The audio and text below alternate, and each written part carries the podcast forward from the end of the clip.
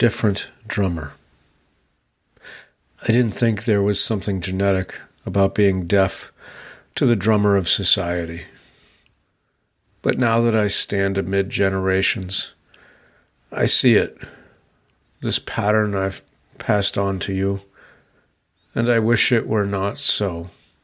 It is this very trait, this far hearingness, that has machined me painfully into this man who I am. I would not have wished it upon you to be lathed by loneliness, to have your spontaneity ground down by the scrapers and gouges of your peers.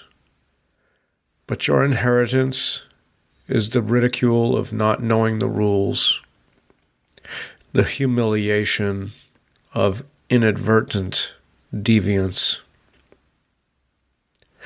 You'll have to listen harder, my child.